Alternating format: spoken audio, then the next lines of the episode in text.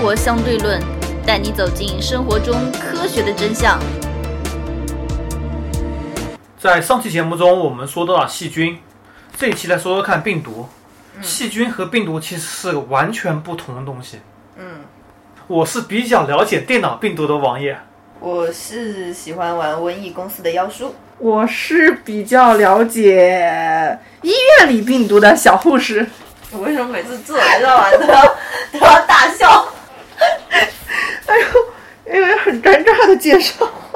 病毒其实是一种由核酸分子、DNA 或者 RNA 与蛋白质构成的非细胞形态。你说病毒有生命吗？有吧？有吧？病毒其实也可以说病毒有生命，也可以说病毒没有生命。当它没有寄到宿主身上的时候，它就是那么一个蛋白质片段加一些 DNA 或者 RNA。嗯，它能够在干燥地方保存无限长时间。如果没有到寄主身上，它就是没没有生命的东西。它既不是生物，也不是非生物，所以说它既可以有生命，也可以没有生命。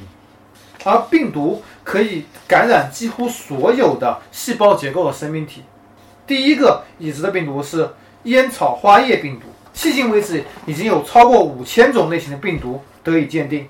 研究病毒的科学统称为病毒学，是微生物学的一个分支。病毒有一个“病”字，顾名思义，它的致病性和致病的概率会比细菌高非常多。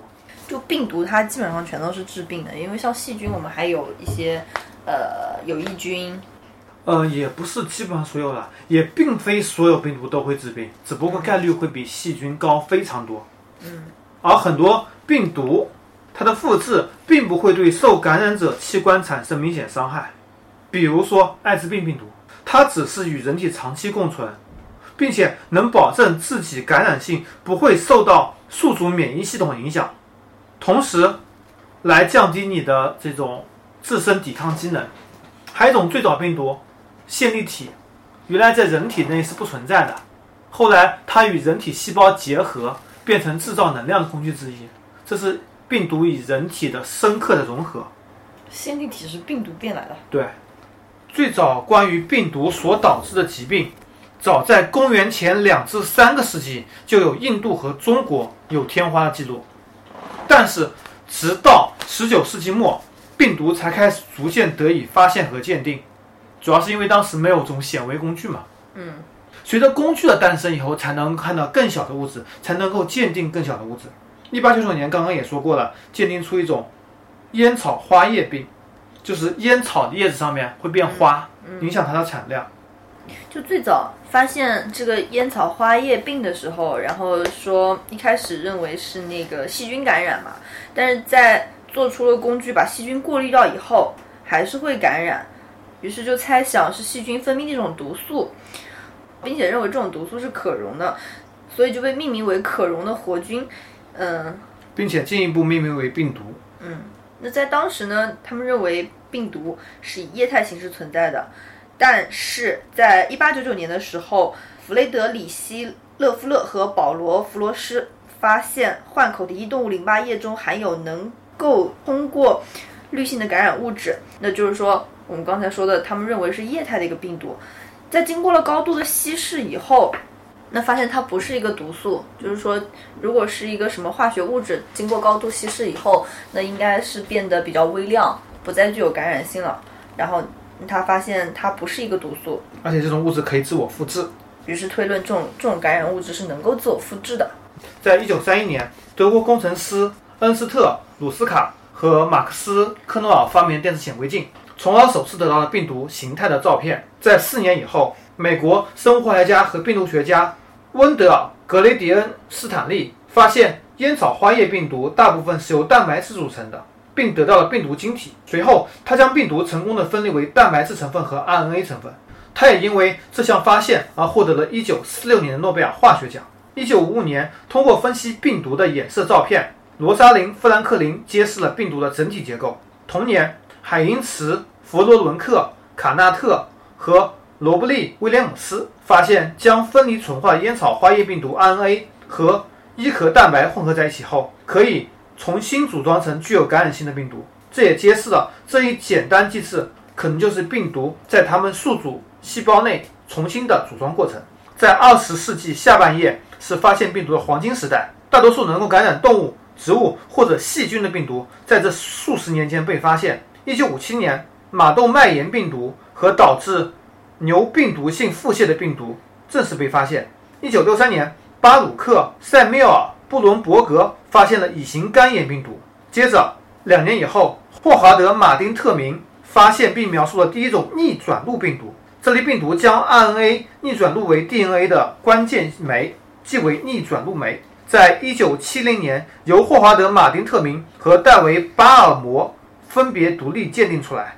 一九八三年，法国的巴斯德研究院吕克·蒙塔尼耶和他的同事首次分离得到一种逆转录病毒，也就是 HIV 艾滋病病毒。这两人也因此与发现了能够导致子宫颈癌的人乳头状瘤病毒的德国科学家哈拉尔德·楚尔豪森分享了2008年的诺贝尔生物学与医学奖。那么我们下面说说看几种常见的病毒吧。嗯，流感病毒 H1N1，其实 H 几 N 几有非常非常多。H 七 N 九，比如说，嗯、今年流行的 H 七 N 九，H 代表血凝素，N 则代表神经氨酸酶，数字则代表不同类型。比如说有甲流、乙流和丙流。甲流又称 A 型流感病毒，是在动物中广泛分布，能造成世界性大流行。乙流又是 B 型流感病毒，仅在人与海豹中发现。丙流又称 C 型，仅在人与猪中发现。因为病毒本身自己更替速度非常快，禽流感。因为本身病毒自己更新非常快，嗯可能几个小时或者几十分钟就能够繁衍到下一代，嗯而人在自我更替的时候就非常慢，可能要二三十年才能够繁衍到下一代，甚至更久。嗯，所以病毒的进化速度跟人就完全就是不是一个级别的。嗯，病毒繁衍的非常快。而且人的 DNA 在复制的时候错误没有这么多。嗯，病毒其实也很多，只不过人的 DNA 序列非常的长，嗯，相对来说概率会低一些。对，而病毒则会非常快。好所谓的甲流为什么能通过禽来进行传播？我给你举个例子，比如说有一种病毒，它只能在鸟身上传播，鸟传鸟，那么它就可能会被灭绝。当它如果能传到猪身上，那它的生存几率将会大一倍。同时，再传到人身上，它生存几率又可以大非常多。嗯，感感觉在听瘟疫公司攻略。所以病毒有自己进化能力，进化成能够同时附在人身上和鸟身上的，就成了禽流感。嗯这样它可以通过鸟类的迁徙，把病毒带到世界上任何地方。我们比较常见的，比如说 H 几 N 几病毒家族，一共有一百三十五种亚型，一百三十五种哦。H1N1 病毒引发了1918年的流感大爆发，同时2009年开始，甲型 H1N1 流感在全球范围内大为爆发。而在一年后，2010年的8月，世卫组织宣布本次甲型 H1N1 流感大流行时期已经结束。H1N7 则是另外一种病毒，它会根据宿主而改变，主要有禽流感、人流感、马流感、猪流感和狗流感等。H2N2 是一九五七年二月首次发现于贵州西部，二月中旬在贵阳分离出甲二型 H2N2，三月份传播到其他省份，四月在香港流行，经过东南亚和日本传递到全世界。这个病毒在一九六八年被消灭，它在消失前，全球造成了一百多万人的死亡。甲型 H3N2 病毒曾在一九六八年在香港爆发，随后扩展至全球，被称为香港流感。在二零一三年初，美国东部多个州也爆发 H3N2 季节性流感，重症者会导致呼吸衰竭、肺炎甚至死亡。当然，这种病毒是有疫苗可以接种的。在禽流感病毒中，H5、H7 和 H9 是可以传染给人的，其中 H5 为高发性，H5N1 则是人感染高致病禽流感，H9N2 则是另外一种禽流感，曾在鸡和鸭上分离出来。有研究表明，H9N2 病毒已经传染到一些猪身上，这些病毒在人身上也比较罕见，是一种轻微的疾病，但是也曾导致过人类死亡。H6N1 普遍存在于家禽间的低病原性流感病毒，目前还不会传染给人。H6N1 也是，H7N9 也就是最近爆发一次流感，他在二零一三年三月在上海和安徽两地率先发现，是禽流感一种亚型。再想想看，我们刚刚所说的线粒体，嗯，线粒体是一种存在于大多真核细胞中有两层膜包裹的细胞器，直径在零点五至10微米左右。它是细胞的发电站，能够将细胞内的氧化磷酸化合成 ATP，提供化学能量。其实它有两种假说，第一种假说是内共生假说，第二种假说是非内共生假说。有可能是细胞吞噬线粒体祖先，从而逐渐进化而成的。它的证据是线粒体有自己的内膜，拥有自己的 DNA，其形状与细菌环状 DNA 类似，也同时有着自己的特定蛋白质。而非内共生假说是细胞分化学说，认为线粒体的发生是由细胞膜或内质膜等生物膜系统中的膜而演变而来的。这种假说是认为就是不是病毒跟细胞结合的产物，也是有这种学说存在的。如何收听我们的节目呢？您可以在喜马拉雅、荔枝 FM 或者苹果的播客应用上搜索“生活相对论”。关注爱因斯坦头像的就可以了。接着我们说说看狂犬病吧。狂犬病的致死率接近百分之一百。对，全球范围内狂犬病发病没有死的病例好像只有一例，它什么原因没有死啊？啊，也没有找到最后的原因。反正我只知道一种开始一个症状是一个怕水外，啊，狂水。因为狂犬病病毒是一种子弹头型的病毒，其实。狂犬病病毒它也不想到人体上来，因为它到人体上了就无法再进一步传播了。如果在狗或者其他动物上、猫上，它能够帮它再传播到下一个宿主身上。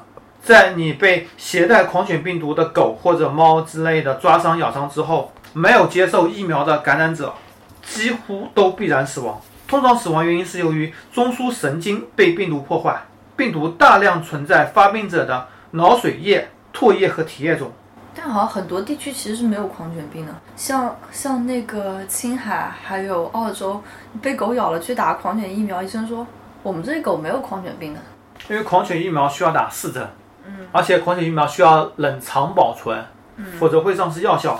而狂犬病疫苗其实是怎么来的呢？它是狂犬病那些丧失活性的病毒，嗯，先注射到你体内，嗯，让你体内自动对它产生抗体，嗯，当真的狂犬病疫这个病毒来的时候，你体内的抗体就会把它给消灭掉，嗯，大多数病毒也都是这么来的。所以其实我们在比方说被自己家里接受过疫苗接种的狗咬了，其实是没有关系的。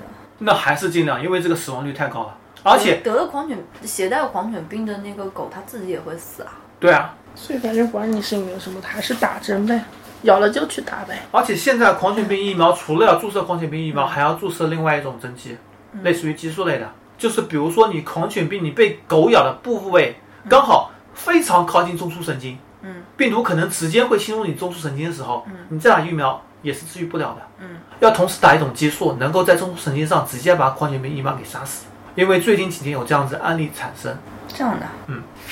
我最近有个朋友被他家的狗咬了，然后我们都说，哎呀，没关系的。然后，然后，但是因为那条狗后来死了，所所以他还是去打了疫苗。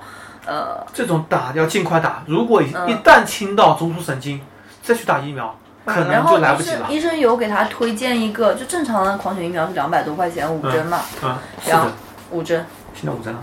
然后然后呃，给他推荐一个一千多的一个什么什么蛋白，说这种好一点，啊，是你说的那种激素吗？嗯，可能是。但我去医院打狂犬疫苗了，医生都说啊这个没有关系，然后而且打了也不能保证你不会得狂犬病。有好几次狂犬疫苗，还有那个哦破伤风，也医生也说，哎呀没有不用打，打打了也不一定保证你不得病。好吧，接下去非常有名病毒是 HIV 艾滋病，嗯人类免疫缺陷综合症。嗯，其实 HIV 通过性传播概率还是比较低的。这两年就是在性传播的比例里面已经升高了，就以前可能就是吸毒比较多的时候，可能还是血液传播的比较多，然后现在性传播的也在感染 HIV 的比例现在是性传播是是男男比较多吧，是因为黏膜破坏。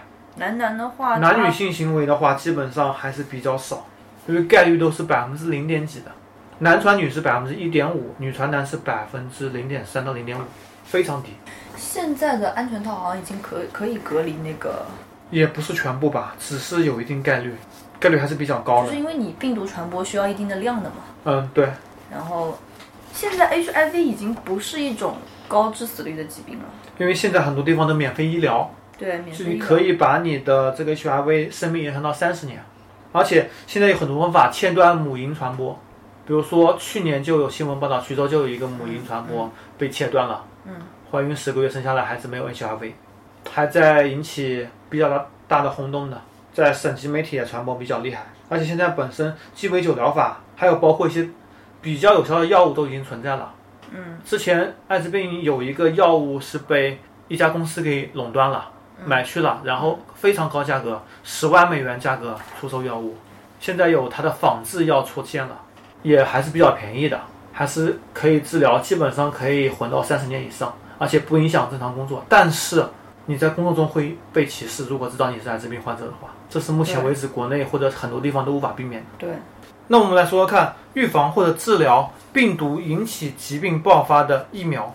刚刚也说了，狂犬病疫苗是灭了活性的狂犬病病毒。嗯，其实疫苗分为几种，比如说就是灭活的疫苗，类似于狂犬病，嗯，类似于脊髓灰质炎。对，重组的 DNA 疫苗，比如说破伤风、白喉等等，它是对一些 DNA 进行重组，注射到人体内。组分疫苗采用病原微生物表面有效抗原制备的疫苗种类，比如说流感、流感嗜血杆菌、肺炎球菌，很多细菌也是在这里面。有些是含有少量的活微生物的疫苗，比如说之前 H1N1 的疫苗，比如说卡介苗。伤寒疫苗等等。然后下一个问题，现在很多的老百姓认为，我这辈子注射疫苗太多了，很多疫苗是病毒的成分，是否会对人体造成伤害？或者很多的家长不愿意带孩子去接种疫苗，这个在医学上会怎么说？这个其实其实就像你说的，灭很多疫苗都是那种灭活的，对是这种那种其实就是没有传染性的疫苗。那你这种接种了以后，其实就是刺激你机体产生了对抗这种病毒的一个抗毒素，嗯所以就能隔断阻止你得这个毛病，就这么说。嗯，其实所以说这种疫苗接种的话是很必要的，所以就是到时间了，小孩子这种，因为很多疫苗都是婴幼儿时期接种的，所以家长就必须说，小孩子到了一定的疫苗接种时期，那必须要带去。这不要说为了心疼孩子，不怕他感染什么东西，如果不接种，反而更容易加重对，感染的机但是有一。些接种疫苗致死的案例也有发生。也有，这东西是很少数的。那你不可能说这种东西不可能说没有吧？这东西医学都有两面性的，有好也有弊。你这种这概率可能被打了一批死的概率还低。对那是这样子的，所以这东西不能说因为啊一呃大家说什么有当然就那时候说那种叫什么大头娃娃嗯，那种假疫苗出现了以后，那大家说就是说不去接种疫苗，这东西只能说某些黑心厂家为了那种利益去生产一些过期的疫苗，那你不能说所有的厂家都是这样子的，所以到正规医院接种是很必要的，因为正规医院的话，这种疫苗的进货途径都是很明的，都不会说那种黑心厂家，只能这样子说。说到打雷被劈死，我在大学的时候有个同学突然请假回家，呃。说他爸在呃看别人树下打麻将，呃，打麻将有一个人被打了一批死了，他爸受了点轻伤，说赶回去看，好吧，就在泰州，泰州人，他妈在旁边看。泰州有个人打的，我也是醉了。好吧。因为其实像如果接种疫苗致死，你这一点那个病毒的那个量都承受不了的话，那以后接受，以后受到感染还是要死的。对啊，然后比如说牛痘，对啊，其实很早就被消灭干净了，但是我们这代还都是接种了牛痘疫苗的，你有吗？有的。嗯但是在很多国家，八零年以后出生人都没有这个牛痘疫苗，因为已经完全消灭了。对，现在是没有这个病毒了，嗯然后可能博物馆里还有，也不存在哦，没，有，实实验室里还有，它会也不存在了。不保存了吗？不存在了。像那种小儿麻痹症的话，其实也是脊髓灰质炎，其实也不存在了，已经灭毒，也已经没了。这也是基本上极少的完全战胜的病毒。是，黑死病啊也没有了。黑死病是鼠疫，鼠疫还是有的。鼠疫有的甲型哦鼠疫霍乱，甲型甲型传染病，算是比较严重的。鼠疫和霍乱，疯牛病是前段时间，应该说快十年了吧，欧洲流行过一种疾病，叫牛海绵状脑病，又称疯牛病。它是一种软病毒。软病毒是一类非正常的病毒，很特殊，它不含有病毒所含有的核酸，而是一种不含核酸、仅有蛋白质的蛋白质感染因子。厉害了，它的主要成分是一种蛋白酶抗性蛋白，对蛋白酶具有抗性。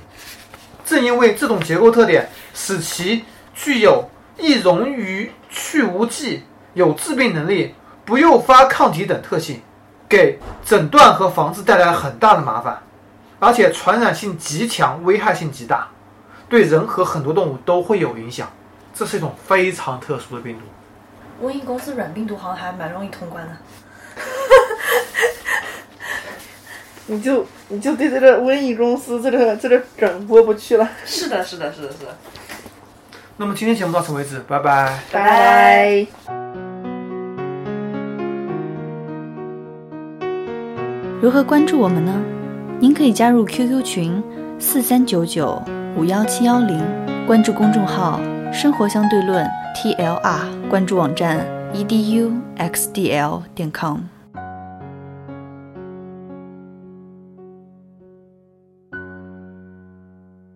彩蛋来说一下那个现在医院里的病毒的这种情况，医院里病毒啊，就常见的什么病毒，然后怎么处理方式，或者是有什么的，医院里常见的病毒好像就流感，流感现在好像不多。其实你按你这上面写是说传染科嘛，其实传染科现在比较多的其实就是肺结核、嗯，结核病，结核病，然后再就是其实我之前我碰我看过我们我们医院那时候在感染科接收过一个艾滋病病人的，嗯，但是那个病人不知道是因为自身原因还是怎么，自己就他不是现在艾滋病可以免费拿药的嘛，对只要吃完以后登记完以后吃药，吃完以后继续拿药，但是那个病人不知道是因为什么原因。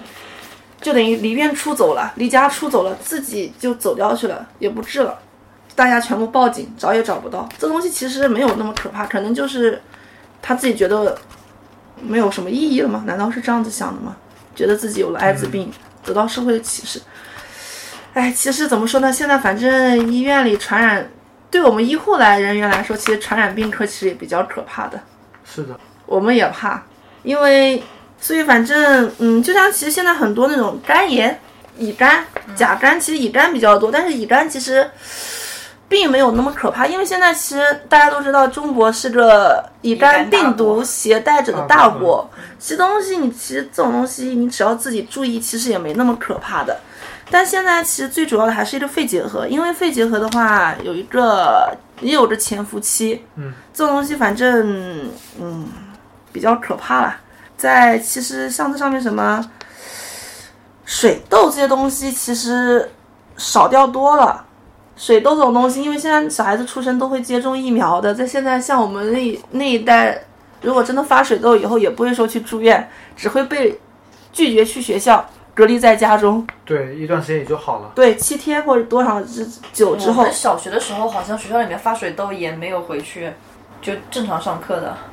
不大可能吧？不大可能真的的我是被赶回家的，当时都是被赶回家的，我我们当时还有包括麻疹，我还呃我我水痘，然后风疹，然后那个腮腺炎全部生过，全部被赶回家，除了风疹我没讲。